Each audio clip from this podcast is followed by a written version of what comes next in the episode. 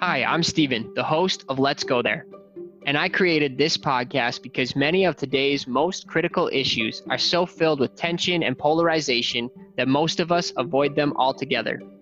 The result is that we miss out on opportunities for meaningful connection and progress, while the world's most pressing conversations are being carried by those least effectively having them.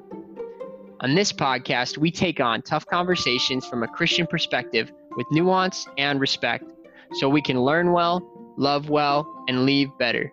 Because when we talk about tough issues with humility, we grow together. All right. Hello, welcome, and thank you for tuning in to this Facebook Live and to what is essentially a special live edition of uh, the Let's Go There podcast. That's a, a little podcast I started that um, I've, I've just run four or five episodes. Some of them I've been able to have some guests on, and some of them I've I've just kind of shared some stuff solo. But um, I wanted to do this tonight on election night, um, and I think that it's timely. I think it's a it's there's something important about that context of doing it on election night because I think that there's going to be um, some shared feelings that we're all going to be experiencing in some ways tonight. And that's that I think a lot of people are going to be feeling stressed. They're going to be anxious. They're going to be,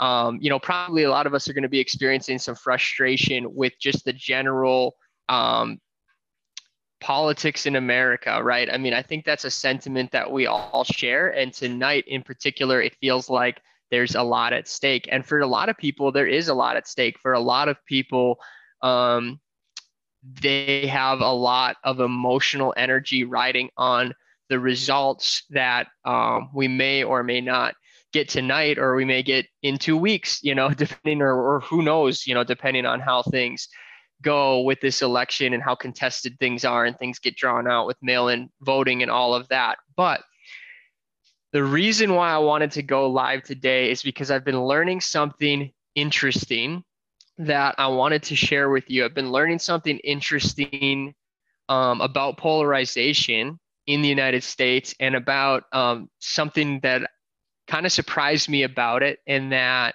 um, I think brings some really interesting insight to it and brings some needed complexity and nuance to something that we uh, sometimes just think of as really simple and obvious uh, left versus right polarization.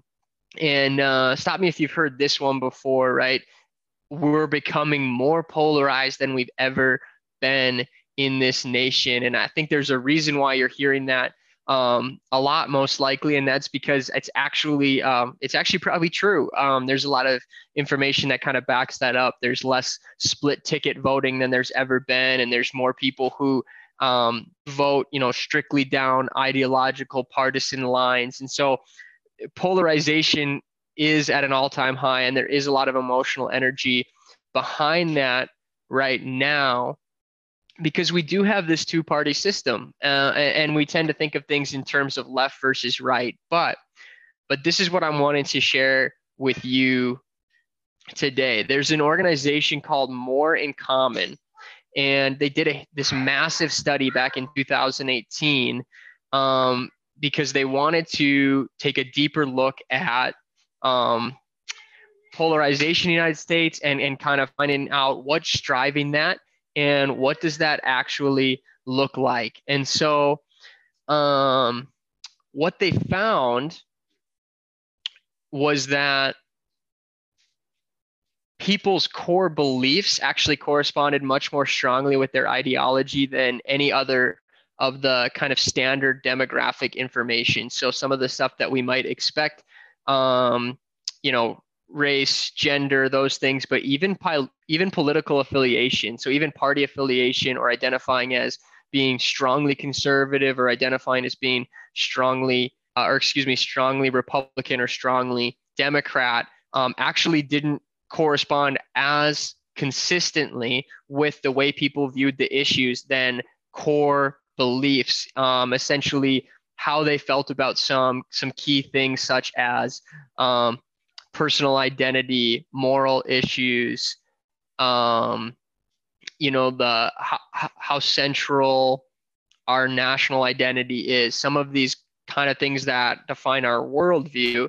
And by doing that, they actually found that that there was not two, but but seven different clusters. They found seven clusters based on similar core beliefs that that corresponded really strongly to how they view the world. And one of the things that really surprised me about this, and that's what actually got me really intrigued by it and interested in it in the first place, and and and why I wanted to dig deeper into this report and read the whole thing, which was 140 pages I read in the last two days. This report because I wanted I wanted to dig in and find out what was going on. And um, here's what really surprised me that there was 14% of the population, 14% of the population that comprise the groups that we sometimes tend to assume are the two groups. The, the 14% comprise the most rightmost and the leftmost group, defined by them as progressive activists and devoted conservatives, right? So 8% of Americans fell into this category that they that they called progressive activists, and 6% fell into this category that they called devoted conservatives. And I'm going to read these definitions here of, um, or, or kind of summaries, I guess, of, of these different factions. And I think that it's really interesting because it sounds a lot like our traditional view, or our, I should say, our, our dominant view of kind of the left and the right that are fighting, that are quabbling on social media, on TV. Progressive activists, younger, highly engaged, secular, cosmopolitan, angry. Devoted conservatives, white, retired, highly engaged, uncompromising, patriotic. Right? I think that kind of fits right into our stereotypes of, oh, this is the right, this is the left, and, and they're fighting and they're and they're battling, they're going after it. Um, but actually, that's only 14 percent of Americans. And, and I think that those on the wings, they have this outsized voice in public discourse, um, but they don't actually accurately represent the views of the country at all. And so why? Why do they have this? Why do they have so much of an outsized influence, an outsized voice? And why do we tend to think about these groups, even though they comprise such a minority of the population? Um, there could be a lot of different reasons, but I think that here's a that a few of them are that they have stronger convictions about what they believe politically, right? So for these people, the study found that their political ideology was more central to their identity as a person, right? So if you can imagine if it's if it's more central to your identity as a person and how you view yourself, then you're going to be more likely to share that um, and to have confidence about it right because if you're not sure exactly where you land on a view you're not likely to you know go out and share how you're not confident about it right? But if you're like no i think i see this clearly you're going to share about that. And so that they're more passionate. They're naturally more passionate um, about their convictions and their stronger convictions. And another thing that kind of ties along with that is that they're they're just way more involved in politics and in civic engagement. And they're also way more active in sharing content on social media. And so there's these kind of natural things that the people on the extremes are more likely to put themselves out there and to basically, um, you know, force their way into the public conversation because it means so much to them. But then on top of that, you also have um, kind of these accelerating factors. Um, one of them being partisan news networks right? So news networks um, they push partisan angles to varying degrees because that's the model that they found will get them, um, you know, ultimately viewership, followership, money, and, and the same exact thing can go for social media networks and social media algorithms. So even though uh, a social media network may not necessarily um, have a specific political bias that they push.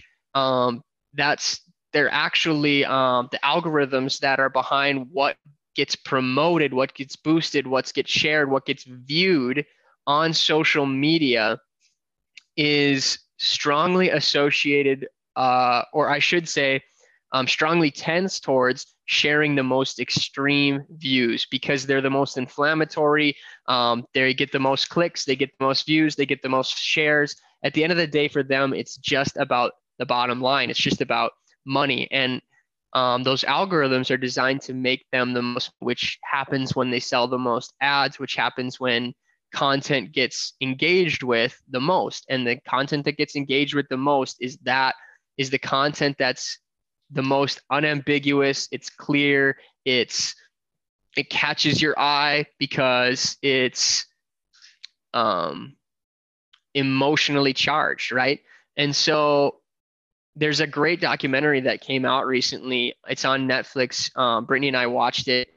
Uh, it's called The Social Dilemma. It dives into a lot of this, and it's a really interesting watch. I, I recommend it.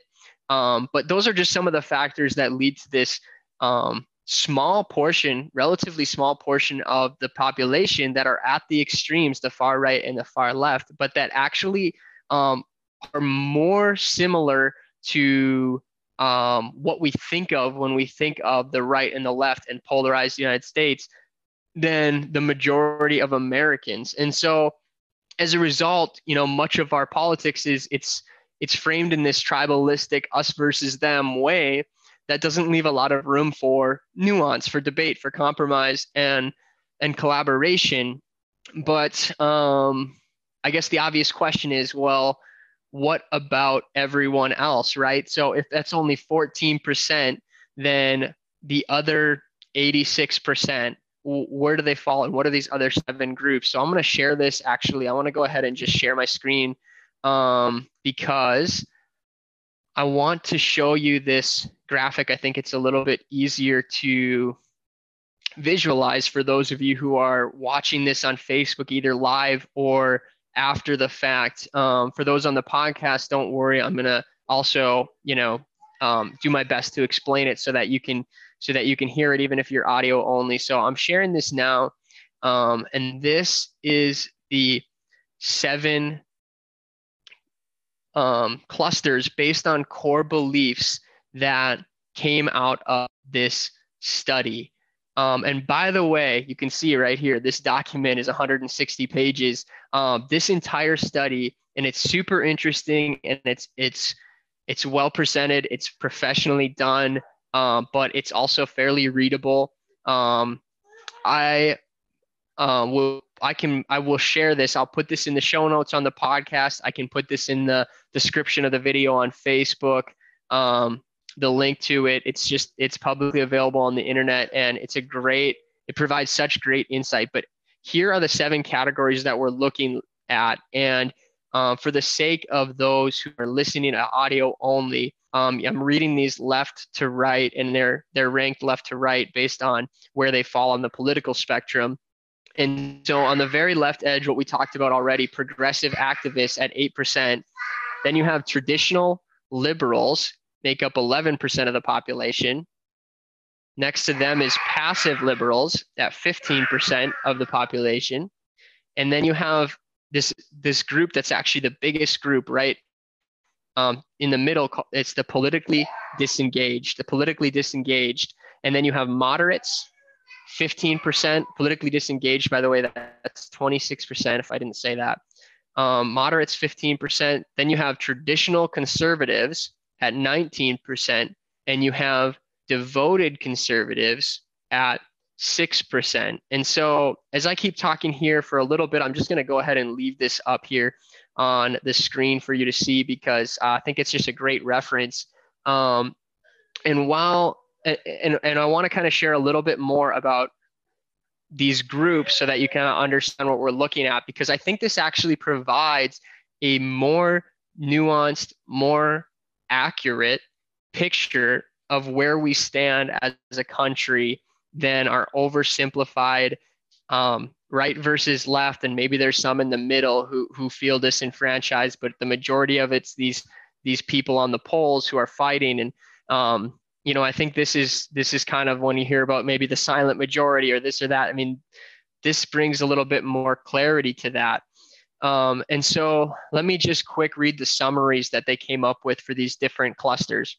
So again, left to right, progressive activists, younger, highly engaged, secular, cosmopolitan, angry. That's 8% of the population. Then you have traditional liberals, traditional liberals making up 11% of the population, retired, open to compromise, rational, cautious.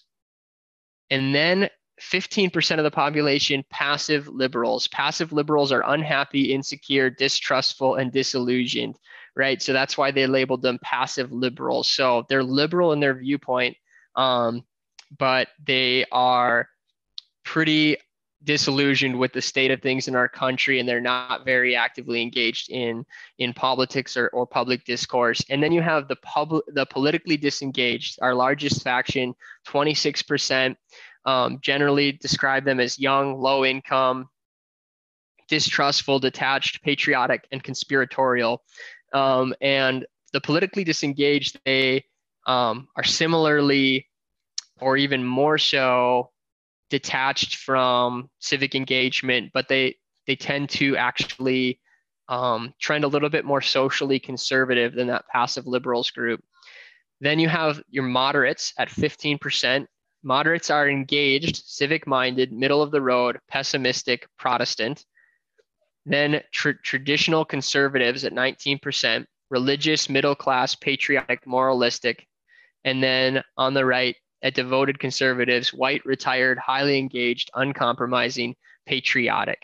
And so those descriptions are just to kind of paint a, a mental picture of, you know, maybe what a stereotypical or, or a, you know, a conglomerate person in there might look like. But in reality, obviously, we know um, there's a lot of diversity within each and every one of these. And of course, there are um, you know, there's young, black, devoted conservatives. They're not all white and retired. There's secular, traditional conservatives. They're not all religious. There's um, passive liberals who, um, you know, who aren't so distrustful or who aren't so unhappy. Uh, there's traditional liberals who are younger and and not um, older and retired. You know, so obviously those are summaries, but um, I think it does paint an interesting picture of kind of these different clusters. And there's a lot of good information in here. Obviously, we don't have time to get into all of it, but helps nuance out. Here's how they came to this, how these conclusions. Here's more what defines these beyond just this very simplistic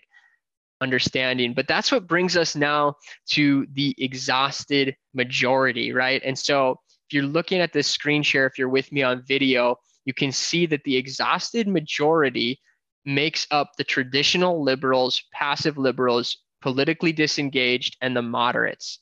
Okay, so then they have on these wings, they have the wing on the left side that's progressive activists, and on the right side, the wings are the traditional conservatives and the devoted conservatives. And so um, this is um, the exhausted majority. And then kind of the key here is that the exhaustive majority is not just this they're not centrist it's not some middle point some halfway between. There's there's a ton of diversity ideologically and amongst their core beliefs across these different clusters. Um, there's a, there's a ton of variance and on from issue to issue there's a ton of variance from cluster to cluster but these are the characteristics that the exhausted majority actually have in common even across these different ideological lines. They are more ideologically flexible. They support finding political compromise. They're fatigued by US politics today, and they feel forgotten in political debate. And keep in mind, you guys, this is 67% of the population that we're talking about, the exhausted majority. And so, one quick side note before we uh, before I explore this idea of the exhausted majority a little bit more, because I think it's hugely important. Because I think it's something that um, so many of us may identify with, and yet didn't really know existed in terms of having it actually defined with clarity here. And um, one thing that you may have noticed was traditional conservatives were left out of the exhausted majority whereas traditional liberals were included in the exhausted in the exhaust excuse me the exhausted majority and so why is that well uh, right away i just want to clarify it's not because traditional liberals are more central or mainstream in their viewpoints and conservatives are, you know, they're just crazy far right, um, right wing in the sense that we often think right wing, right? Um, that's not what it is at all. Actually, traditional conservatives and traditional liberals are are pretty um, similar in the sense of being less extreme than the far right and far left views, um, but still holding some things in common with them. The reason that the traditional conservatives do not fit in with the exhausted majority is that the exhausted majority the consistent thing that all those different clusters have in common is that they express disillusionment and frustration with the current state of politics. Whereas traditional conservatives are, um, they're far more likely to express confidence, excitement, and optimism about the current state of the government or the current state of politics. Okay, so because of that, because of their mood about the state of politics in the country today, they're actually a lot more closely aligned in their view of that with devoted conservatives than they are with the exhausted majority. So if you're a traditional conservative, um, you know, if you feel like that's probably what identifies you identify most with as you hear these descriptions, um, but you also identify with feeling frustrated with the current state of politics um, and, and, really disillusioned with the the way everything is presented. You know, um, then then some of, then a lot of this that we talk about with the exhausted majority um, will probably resonate with you quite a bit as well. So this is what I think so significant here is that while much of politics seems to revolve around this direct conflict between left and right, two thirds, two thirds, 67% of Americans actually belong to this exhausted majority. And just to flesh this out a little bit um, more, here's, the, here's what the exhausted majority has in common that I think actually um, it's good to know, it's good to be aware of, and it presents opportunity. Um, this is what 67% of Americans, as a part of the exhausted majority, uh, have in common. One, ideological flexibility, right? So the exhausted majority uh, shows that a majority of Americans have more complex views on contested issues than our polarizing public debates might suggest. Uh, just one example of that, um, the the uh, topic of racism, right? So amongst the exhausted majority, an average of 87% agree that problems of racism are at least somewhat serious. And at the same time, 87% oppose the use of race in college admissions um, in a sense of, hey, should we skew this towards minorities or to previously um, oppressed, historically, you know, up groups to, to kind of qualify for that. So 87% oppose that, um, as opposed to 40% of the progressive activists, right? So there's this kind of um, there's more room for nuance where it's hey, we see this side of the issue, but actually we also see this side of the issue, and uh, we really get what this group is concerned about, but we totally get what this group is concerned about. Um, there's more of that in the middle, and also because their their their sense of personal identity is less attached to a political ideology or or a group of uh, similarly politically minded that has a, just this um, clear cut unambiguous view on these issues. The exhausted majority tend to approach these issues with more flexibility and without that lens of tribalism. Okay so ideological flexibility the second one is they support compromise um, they they disapprove. They're frustrated with this partisanship. They're frustrated with the way that political debate is overwhelmed in the public sphere. Um, they said at a 65% clip that the people I agree with politically need to be willing to listen to others and compromise. And they said at a 64%, we need to heal as a nation. Both of these were significantly higher than what was shared by the groups in the wings. The third thing is they're just they're fatigued with politics. They're pessimistic about the state of America's politics today. They want to see this these tribes on the left and the right move beyond the conflict and they are concerned that America may be at a place where the relentless back and forth has gone too far for America to recover and move beyond this division.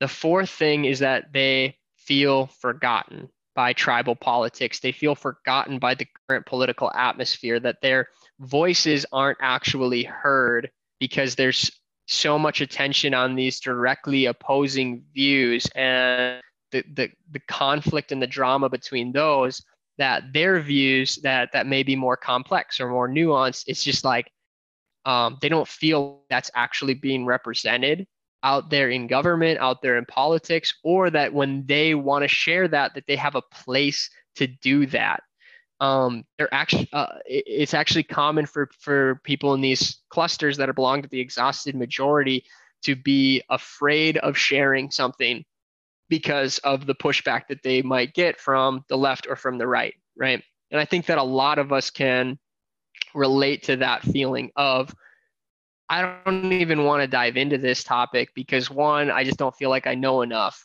Um, but I think that sometimes behind that, I don't think that I know enough. Um, it's not always I don't think I know enough about this issue to to add anything meaningful.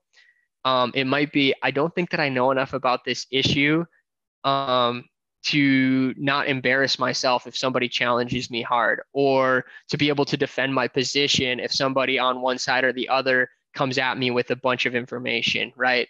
Because if it's a safe environment, it's people that you trust and you care about, and they're not going to judge you, and you feel pretty confident about that.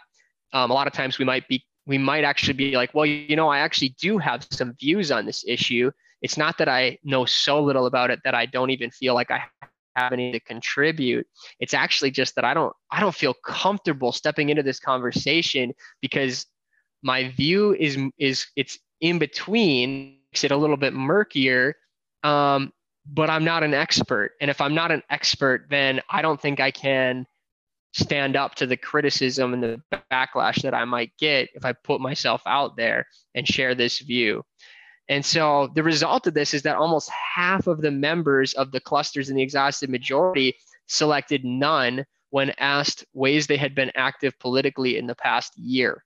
So they've they've largely disengaged from the political sphere. And and I think that the danger that that really leaves us in is that when that frustration and disillusionment of the exhausted majority combines with the factors we already talked about earlier that amplify the voices of the extremes and, and further um, you know i think that what happens is when, when you combine those two it just will concede even more of civic engagement public debate leadership of our government to these opposing wings that hold more extreme views that actually don't represent the majority of Americans, right?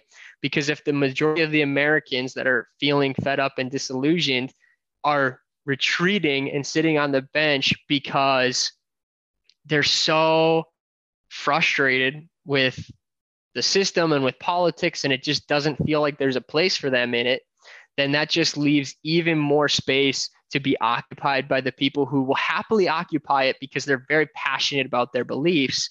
Um, but their beliefs don't actually represent the majority of Americans. And that's why people don't feel like their voices are heard because the 6% on the far right and the 8% on the far left, those 14% are having so much of the public dialogue, even while a lot of times their views are uh, vastly out of line with America as a whole, or even with the groups that are next to them. Like devoted conservatives are often um, much more extreme in their views than traditional conservatives. And on the other end, it's even more of a gap. Like progressive activists, there's certain issues where they're just completely um, out of touch with what with what uh, a sentiment in America as a whole is. They're just in their own world in terms of how they approach these issues. But in a lot of ways, um, they've come to represent the left in in a public eye, and they're seen as um, this is this is a more liberal view. This is a left view.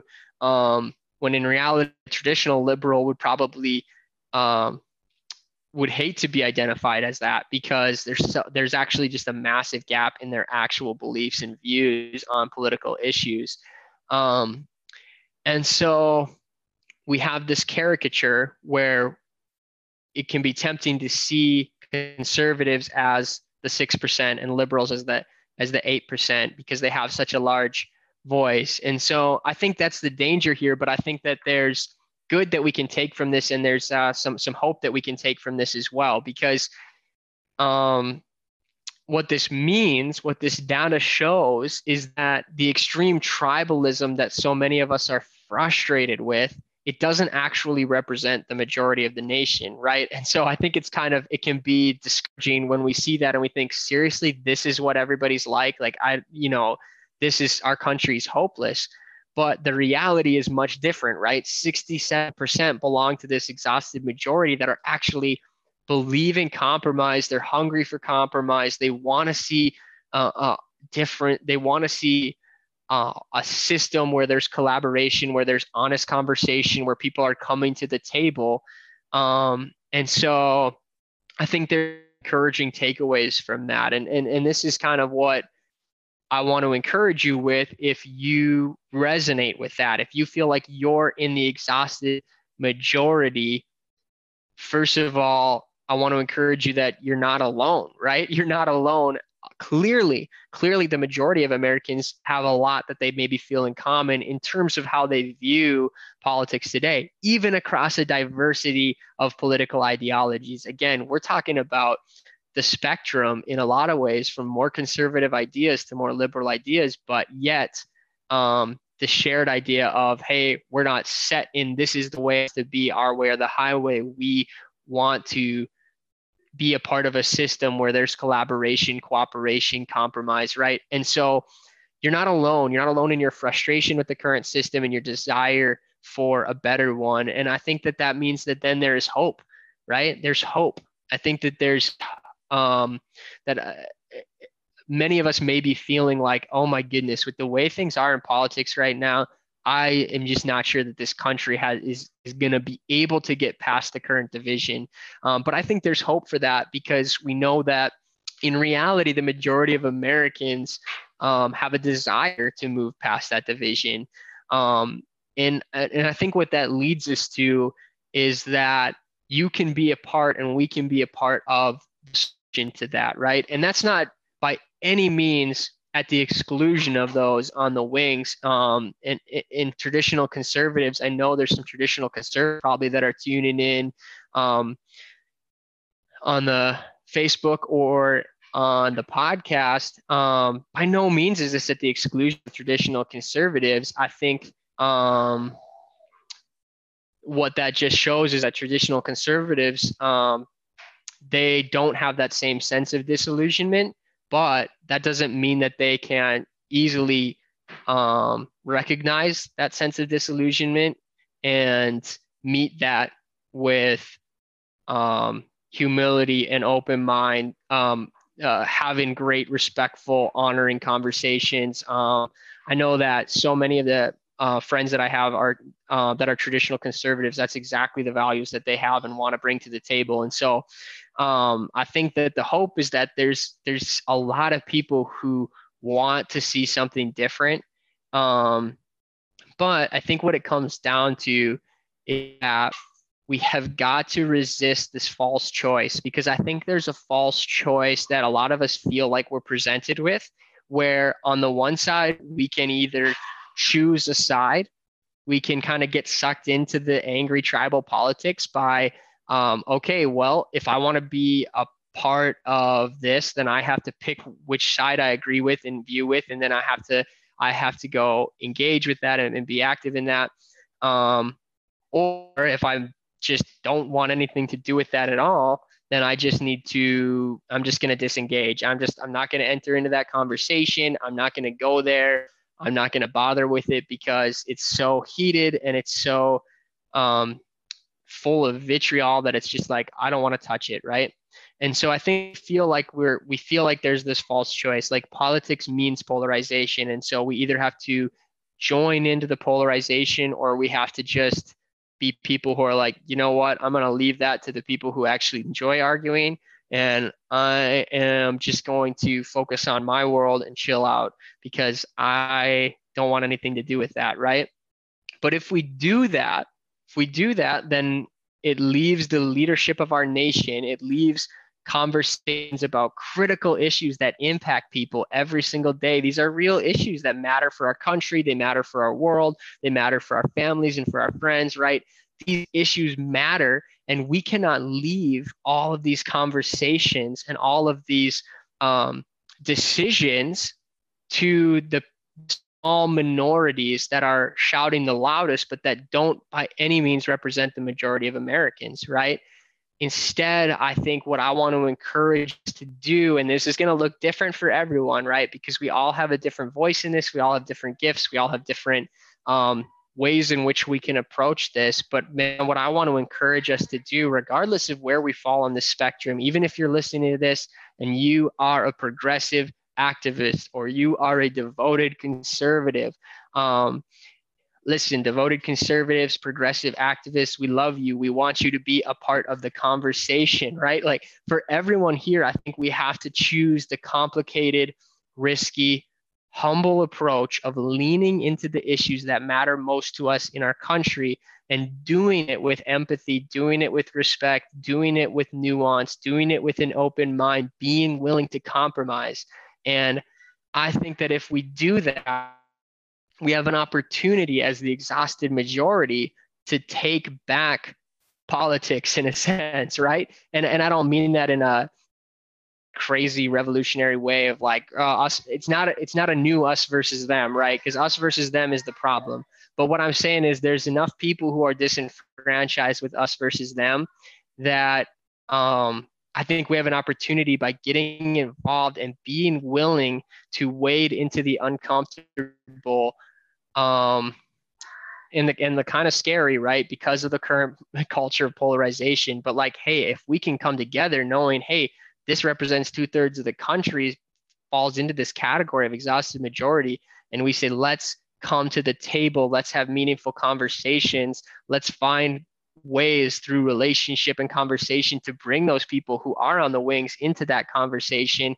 Let's force productive dialogue through respect and humility and let's let's not just sit on our couch and concede politics to the polarization that's making us so angry and, and frustrated at home and let's instead go hey what can we do to get involved with this to be a part of this and to um, maybe create a a a push back towards a more civil productive public discourse civic engagement and way that we can think about politics. Hey, I'm saying this on election night 2020. We might find out six hours from now who the president of the United States for the next four years is going to be, or we might not. And it might drag on and it might be crazy because of all the things that are making this election unique. It's not going to be easy. There's going to be a lot of things that make you want to tune out of politics. And, and I totally get that. But I just want to encourage you you're not alone. There's hope for our future, even our future as a country. We can be a part of the solution. You can be a part of the solution. It doesn't mean you have to jump into these polarized debates. Um, but I think what it means is starting with relationship, having meaningful conversations on a basis of mutual respect, finding ways to get involved and to think with nuance, even in the face of apparent dichotomies in our society. Um, hope you found this interesting. I just realized that I left this up the entire time and that the screen share was up the whole time. So hope you really liked this graphic. I think it's kind of cool. It's probably more interesting than just my face in my living room. So um, hope you guys can, um, you know, stay positive, stay sane, enjoy election night if that's possible, um, and be encouraged.